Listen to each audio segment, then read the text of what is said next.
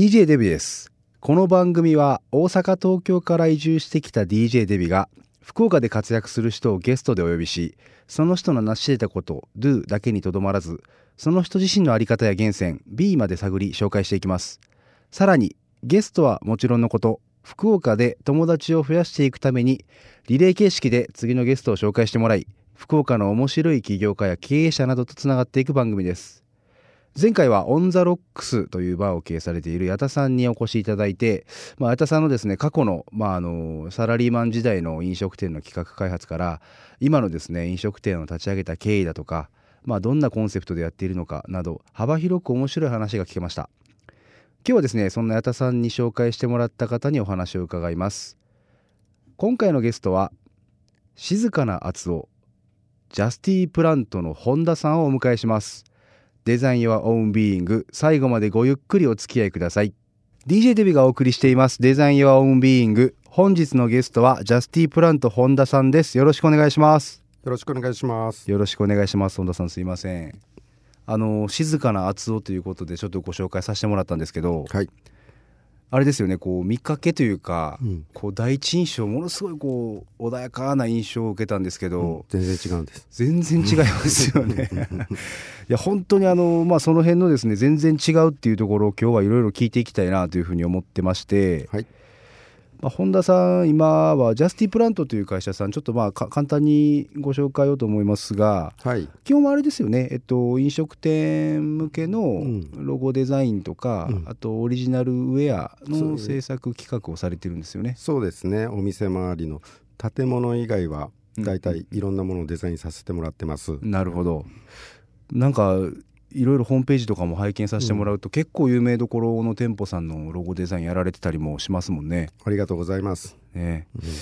うことでですね、なんかその辺にちょっとつながるような、前段のお話とかもちょっといろいろ聞いていきたいなと思ってまして、はい、そもそもですね、ロゴデザインに至るまでどんな人生を送ってたのかっていうところもちょっと聞いていきたいなと思っているんですが、はい、それを先ほどちょっとですね打ち合わせの時に聞いたら、もう本当になんか面白い人生歩まれてるなと思っててですね、全部聞いてしまうと多分70時間ぐらいかかりそうな感じをしたので、はい、ちょっとかいつまんでご紹介させていただきたいなと思うんですが、はい、まずはあれですよね、大学は東京の方に行かれて、はい、でそのまま一旦はデザインの会社さんなんですかね。そうですね、媒体作る会社とかに入りまして、はいはい、本当は大学を卒業して、はい、すぐ旅に出たかったっていうのがあったんですけど、はい、でそこでちょっとアルバイト的な感じで資金を貯めて、はい、その1年半ぐらいに旅に出発ですね。はあ、旅はちなみになんかどの辺回られたんですか。ですね、バンコクから、はい、ロンドンまでです。あ、バンコクからロンドンってユーラシア大陸ほぼですね。どれぐらいの期間で。だいたい2年ぐらいなんですけど、はいはい、すごいな。主にこうどうでしょう、なんか面白かったとか、なんかこう思い出に残っている場所とかっていうと、はい、よく聞かれるんでもう答えを用意してるんですけど。お、なるほど。ですね、人はインド、はい、インドですか。インド。へー。で遺跡はアンコールワット、はい、で街は、はい、そのルートに入ってないですけど、僕はやっぱニューヨークが好きです。へー、ニューヨークもじゃあ回られたんですね、はい、この機会、はい、へー。ちなみに人はインドっていうのはどういうことですか。ものすごく目が綺麗で、いろんなことに興味津々なんですね。はいはいはいはい。へー。どんな人も、じゃあ出会う人が結構もういろんなことに興味津々で、好奇心旺盛で、じゃあ結構今こうインドって新興国でぐーっと伸びてますけど、その辺のパワーの源泉を見たっていう、そんな感じですかね。そうですね、宇宙人なんか現れようものなら、はいはい、すごい勢いで見に行くんじゃないですか全くわからない宇宙人が現れると、でアンコールワットもねすごい綺麗ですけど、なんかこの旅であれなんですよね、アートとかデザインに、なんか源泉というか触れたっていうことをちょっと先ほどちらっとおっしゃってたんですけど。そうですね、いろんな国のアートとか見るんですけど、やっぱり日本と全く考え方が違うものっていうのはイスラムっていうところにあって、でやっぱりブルーモスクって言ったか、はいはいはい、青の世界にチャドルっていうんですけど、はい、女性の方が黒い服着ますよね、はい、で金曜の礼拝が終わってドーッと出てくるんです。何千人とか2000人とか黒い服の人たちが、はいはいはい、モスクからですね、はい、でそこの本当に美しい世界でしたね。じゃあその青と黒がこうすごい印象的な色で、うんとあとやっぱりアラブの文字、うんうんうんうん、すごいですね。あ、象形文字みたいな文字ですよね、うん、アラビア語の、うん、ただそれが今のデザインに全く生かされてることはないんですけど、そうなんですね、全く違うなっていう、うんうんうん、モスクはすごい綺麗でしたね。印象的なものだったってことですね、うん、でまあ旅から帰ってこられて、うん、映画の世界に足を踏み入れたんですよね。そうなんです。映画帰ってきた翌日に、はい、好きな映画監督の元に、はい行きました。ほう。で門前払い食らってですね。やっぱり厳しかったですか？厳しかったですね。うん、映画はどれぐらいやられてたんですか？映画2年弱ぐらいですかね。うん、あれですよね。なんか先ほどもおっしゃってましたけど、結構お給料も安く、うん、そうですね。だから言っていいのか悪いのかっていうのはもう本当スズメの涙的なものですね。もう到底生活できるような金額でもないですもんね。そうなんですね。ただ当たり前だと思ってやってましたね。うん、やっぱりまあ好きなことっていうのがやっぱりあったんですよね、うん、そこに、でまあそれで、うんまあ、映画の世界を離れて、うん、1年半で離れて、はい、でそこからですよねデザインのスタートとしては、うんうんうんうんまあ、映画の世界やっててそのまま行ける年でももう32とかなってたのかな、はいはい、33とか32とか32、3でそろそろ決めなきゃいけないっていう時にやっぱ自分の能力の限界を感じて、はいまあ、映画の世界を去ることになるんですけど、その時に喫茶店でですね、はい、俺結構旅も好きだし映画も好きだし、はい、そういう自分が好きなように生きてきたつもりだったので、好きなことをやりたいってって思ってて、はい、何が好きなんだろうなってずっとやっぱ思ってたんですよ、はい、そしたらあ T シャツ好きやんっておう出てきたわけですね。出てきたわけですね。 T シャツ好きやと T シャツはすごい持ってるなってはいはいで T シャツ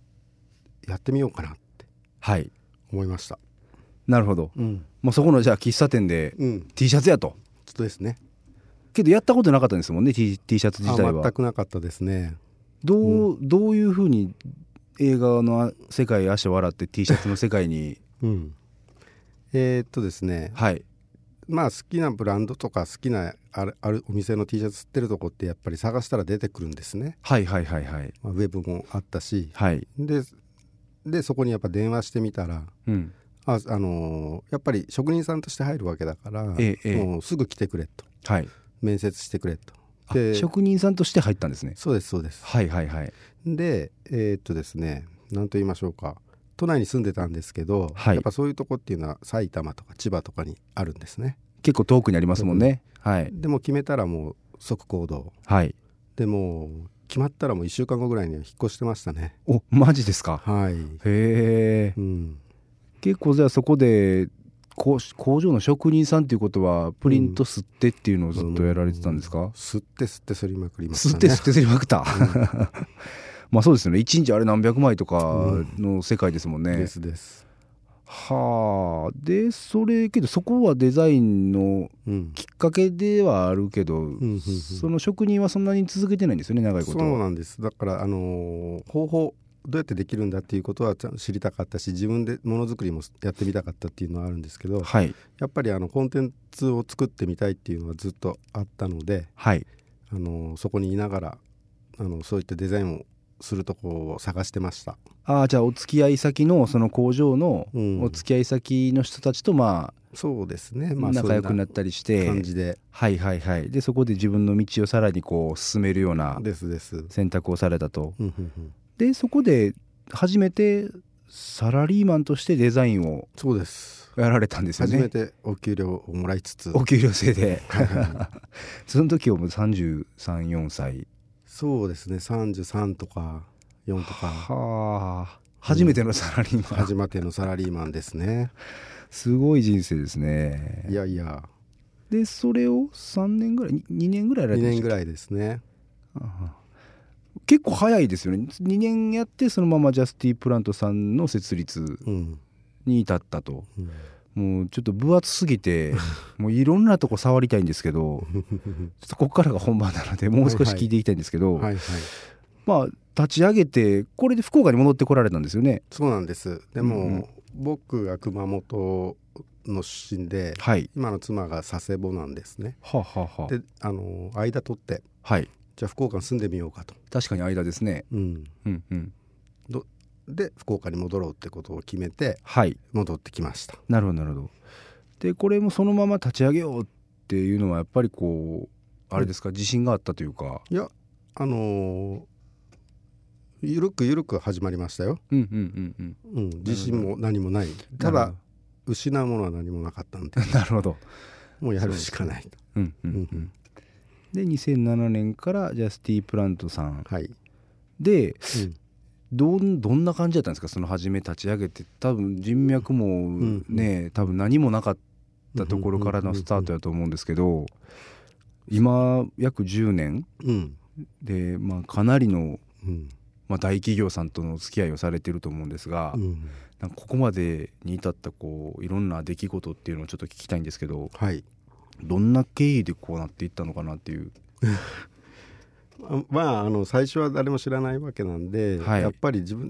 妻の方はグラフィックの方をやってましたので、はい、そういったチラシとかフライヤー作るのはすぐできましたので、それを作って配る、はいっていうのをもうやりましたね、大名逆院博多駅周辺はだって仕事がないですからね、はい、うん、もうじゃあ結構泥臭いビラ巻きをずっとされてたんですね。やってましたね、同じ T シャツ着て夫婦で下手したらちょっと痛いバカップルみたいな感じですけどそれでもそのまま同じ T シャツ着てこんなんできますよっていうので配り続けてたんですね。配り続けてましたよ、結構依頼はあったんですか、その配ることで。たまにあった感じですかとにかく知ってもらわなきゃっていうことでやってましたね、うんうんうんうん、確かに街歩いてて T シャツのねビラ渡されて作るかってあんまりならないかもしれないですね。ならないですね、うん、でそういうことをしながらも、うん、まあ、きっかけというか機会はいろいろあったんですよね。その、うん、いろんな法人さんとお付き合いする機会っていうのは。まあ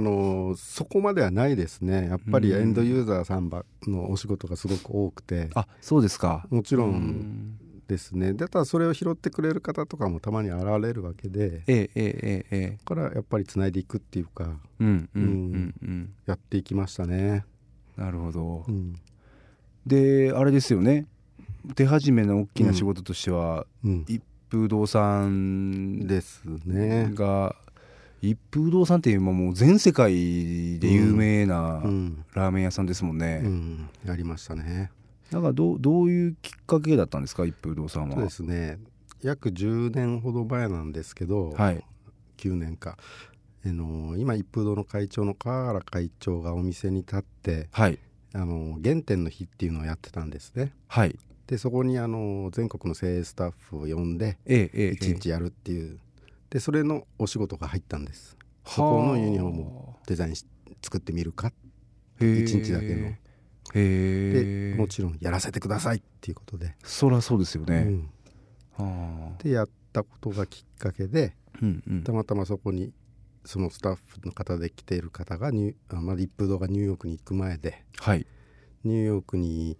行く担当のマネージャーさん的な人がいらっしゃってて、ははは、その原点の日の T シャツを作ったのは御社ですか、はい、ということでちょっとお話がありますということで、は始まったわけです。広がっていくわけですね、そこから少しずつ。へー、うん、それはやっぱりデザイン性の部分ですよね。そうですね、クオリティがちょっとだいぶ良くて、うん、ニューヨークの店舗でもちょっと考えたいっていうことで、うん、言っていただいてありがたかったですね、うん、その時は。でそのままもちろん決まったんですよね、ニューヨークの。はい、決まりましたねなるほどなるほど。そっからじゃあ一風堂さん全店舗にドーンと広がっていったような。まあ一風堂さんが海外に出すたびに、はい、結構なんていうのコンセプチュアルに作る会社さんなんですね。ちゃんとテーマを決めて、はい、何が必要でトーンを決めて、うんうんうん、作っていこうっていう、まあ、時代だったんで、そのいろんなクリニック担当者さんがこういうこと考えてますっていうのを持ってきて、一緒に作り上げていくっていう形で作っていきました。うん、うん、なるほど。でそのままいろんな飲食店さんにこう広がっていくような感じになっていくわけですか。うん、そうですね。また紹介していただいたりとか、はい、そこでつながってる方とかに、お話をいただいて少しずつ広がっていって、うん、でその時はウェアがメインだったんですけど、やっぱりあんたたちロゴ作れるとって、うん、次はいうお店出すっちゃけど、うん、あんたたちメニュー作れるとって、あんたたちショップカード作れるとって、とか言いながら、あできますよって、じゃあやらせてくださいっ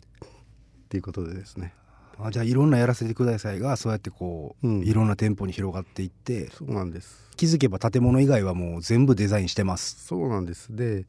なんて言いましょうか、ブランディングっていうと仰々しくなるんですけど、はい、小石をこう集めて、うんうん、積み上げていくような作業なんですよ。はい、でその小石って結構細かいんですね。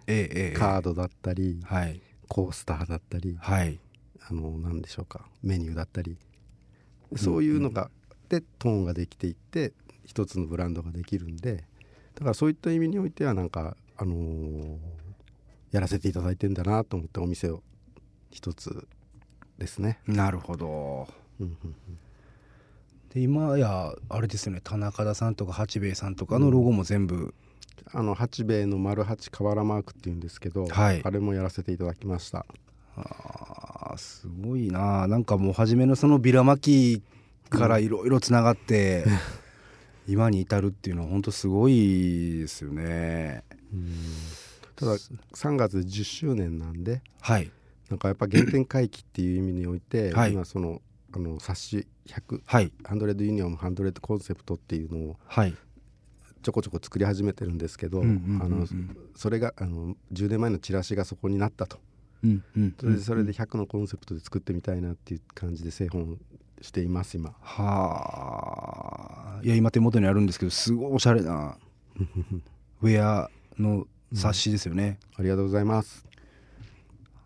であれですよね、10周年を企画ね、うん、記念してこう、うん、ビジョンなんかもこう、うん、決められたんですよね。ですね。らしさ全開福岡ナンバーワンっていうところにこだわりたいと。そうですね。うんうんうん、オリジナルウェアに超特化した企画デザイン会社になると。ですね。そういうふうに思っております。なるほど。うんうん、まあ、ちょっとこの辺の先の話はまた改めて聞かせていただきたいなと思うんですが、はい、ちょっとですね時間もあれなんですけども、ちょっとパート2のですね、うん、要はトリガーといいますか、うん、まあ、なぜはこういうところに至ったのかっていうきっかけとか、うん、その時の思いなんかもちょっと聞いていきたいなと思うんですけど、うんうん、まあ、そもそもこうジャスティーブランドさん立ち上げようと思ったきっかけって、うんうん、なんかどういうところにあるんですか。ジャスティーブランド、はい、まず福岡に帰ってきて、はい、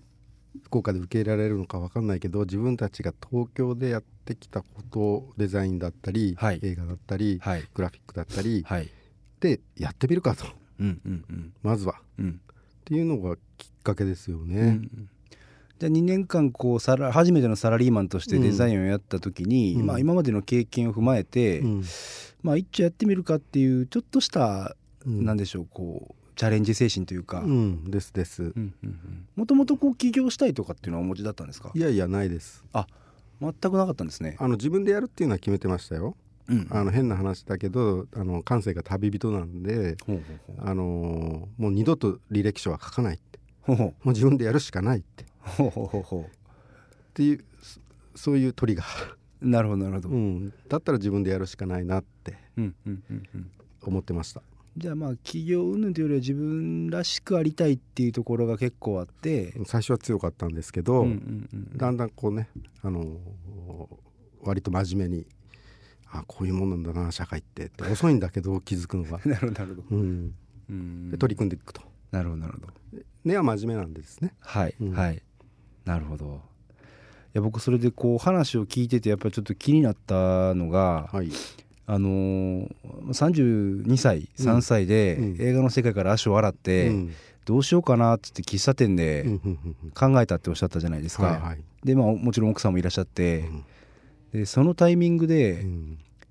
好きなこと何かなって考える人あんまりいないと思うんですよねうんそうですかねはい、うん、もう基本皆さんその状況だとうん、どうやって給料もらえるかなっていうところに着眼がいくと思うんで、うんうんうんうん、なんかそれがすごいこう本田さんらしいというか、うん、やっぱ自分の中をちゃんと何でしょう捉えて、うん、自分らしく生きたいっていうのが、うんうんうんうん、なんかこうやっぱりずっと芯にある方なんだろうなっていう印象をすごい持ってるんですけどうんありがとうございます、はい、うんなんかその辺のこう考えた思いというか、うん、思いっていうんですかねなんかこう なぜそう至ったのかっていうのってなんか聞いていきたいなってちょっと思ったりしたんですけどなんででしょうねまあなんていうか結構挫折人生だから、ええ、自分では乗り越えてるなんて思ってないんですけど、はい、それをクリアしていってるうちに自分らしくな生き方になったんじゃないですかうーん例えば僕は中学校の時に受験失敗してて、はいはい、高校行くのに1年要するに中学校浪人みたいな形になるわけですねはは高校受験を失敗したってことですかそうそうそうそうやることないじゃないですか、はい、15歳なのに、はい、でその1年間っていうのはやっぱ映画を見たりとかうんうん、うん、そういうみんな制服着てるけど僕だけジーンズ着てるとか、はいはいはい、1年なんでそこら辺からやっぱりこう芽生えたのかもしれないですねあまあいわゆる規定路線じゃなくなった瞬間ですよねですねは、うん、その時ってどんな感情だったんですか感情ですかはいそれは駅に行ったら行きたい高校の連中が修学旅行に並んでて、うん、俺なんかちょっとジーンズと T シャツで、うん、やばくねえか俺みたいな、うんうんうん、来年頑張ろうって思ってましたうーんでもなんかこれはちょっと違ってきてんじゃないかみたいな、うんうん、取り戻さないと、うんうん、でそれがずっと人生で結構続いていくんで、うんうん、要所要所でだから先ほど言われたようにこうオンザウェイじゃないうん、感じになってるのが自分の中でなってるのかもしれないですね自分らしく生きるってうん会社の、はいですね、うちの会社の理念なんですビーザオリジナルってほうだからもうオリジナルであろうと、うん、いやすごいいい言葉ですね、うんなんか下手したらそこで一歩こうちょっとまあ規定路線から外れたっていう経験が、うん、いろんな人生のタイミングで本当にこれ今この決定をしないといけないのかっていうふうに、ん、本田さんの中でこう醸成されて、うん、しっかりこう自分がどこに向かいたいのかっていうのがこう、うん、常にこう問い続けれるような人生になったのかもしれないですね、うんうんうん、あそうかもしんないですねだから疲れます、うん、なるほど、うんまあ、確かにいろんなところからいろんなこと言われると思うんで疲れるかもしれないですね、でも疲れてないんですけどねそうですよねだからそこが一番こう自分らしく荒れるっていうところで、うん、何言われようがまあいろんな声はあるけども、うん、やってることは疲れないというか面白い、うん、楽しいっていうところがやっぱり前提にありますよね、うん、ありますねあ、うん、ちょっと時間もあれなんですけどちょっと今後についても聞きたいなと思ったりもしてまして、うんまあこうやってね今本当にいろんな企業さんから、ねうん、ご発注いただいてもう10年3月で10年っていうところで、うん、今後はこうどうなっていきたいのかっていうところでいうとどうです、うん、やっぱりお客さんと共にあって、うん、やっぱり自分たちが作ったものですっごいやっぱり良かったぜあれはって言われて、うんうん、やっぱお客さんにワクワクしていただきたいのが一番ですね、うん、でやっぱり、うん、そう思ってるんですけどね、うんうんうん、じゃあもう今後はそれこそさっきのビジョンでいうらしさ全開福岡ナンバーワンっていうところと、うん、本当にお客さんに幸せになってもらう、うん、ですね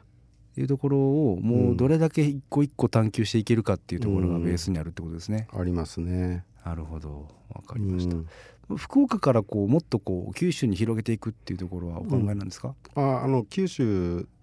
考えてますよ、うんうんうん、で実際熊本のお客様だったり、うんうん、大分のお客様だったりっていうのはいるんですけど、うんうん、そこまで貪欲にそういうことはやってないので、うんうん、ただ東京で試してみるのも面白いのかなと思う時もあります、うんうんうんうん、まあ、そうですよね。なんかチャレンジ再度もう一回東京に戻るっていうのは一つあるかもしれないですね。でもなんでしょうね、いろいろ、はい、うん、いろいろやっていきたいなっていう思ってます。なるほど、わかりました、うん、まあちょっともっと聞きたいんですけど、うん、ちょっと時間もあれなので、はい、まあ、本当にね、いろんなこうらしくっていうところがなんか、うん、まあ、オリジナルであれとからしくっていうところが本田さんのなんか源泉のところにあるのかなと思ってて、うん、でなんかそれがこう今までの人生、まあ、ちょっと失敗だっていうところも実は失敗じゃなかったりして、なんかそれがこう、うん、本田さんの今を作ってるんだろうなっていうふうに今なんか聞いててすごい感じまして、ありがとうございます。やっぱり静かな厚尾っていうところをなんかあんまりちょっと外してないなこのキャッチコピーと思いながら、うん、感じながら喋っておりました。はい、ということで、本田さんにいろいろお話を聞いてきましたが、改めて Who Am I のコーナーに行きたいと思います。と最後にですね、この番組でゲストの皆様に毎回お伺いしています自分は何者であるかを本田さん、私の合図の後にお答えください。はい、大丈夫ですか？はいはい、はい、ちょっと某有名番組っぽく振らしてもらうので、うんうん、その交換の後に、うん、ドンと答えていただければ、うん、それではいきます。はい、本田清とはパーン、幸せデザイナーです。なるほど、うん、幸せデザイナーです。ちょっともう少し聞かせていただいてもいいですか？はい、幸せデザイナーとは、はい、どういうあれですかね？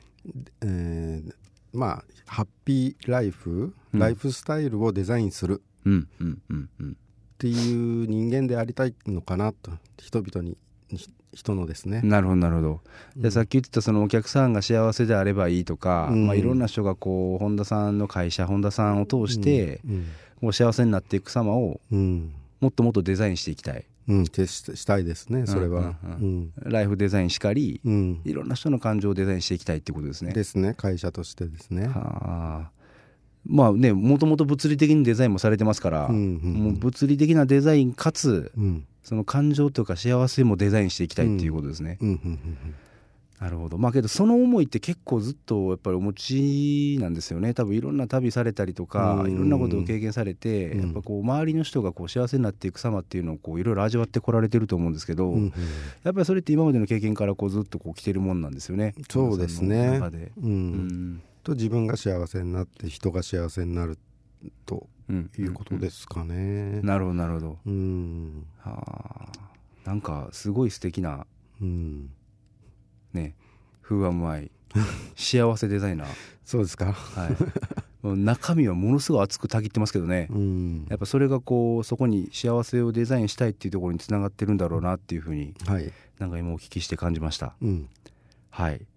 ということで、うん、DJ デビがナビゲートしてきましたデザインはオーンビーイングなんですが、はい、毎回ですねゲストの方から次のゲストをご紹介いただいてまして、はい、これもですね、まあ、ちょっと斬新で友達を呼んでもらうという、うん、まあ、企画なんですけども、うんうんうん、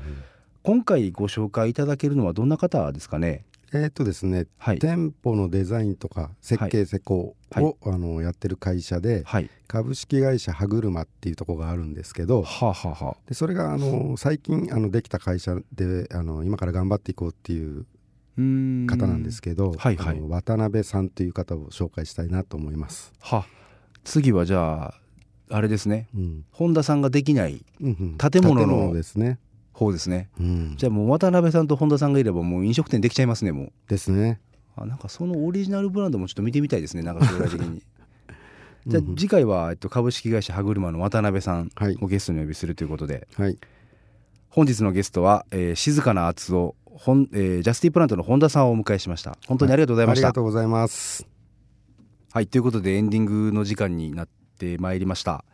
今日はですね、本田さんお越しいただいて、いろいろお話を聞かせてもらったんですが、ちょっと本田さんの人生が分厚すぎてですね、ちょっと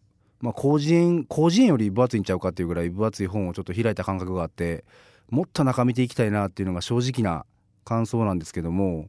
やっぱりこう一度人生なんかこう引かれてるっぽいレールをですね、こう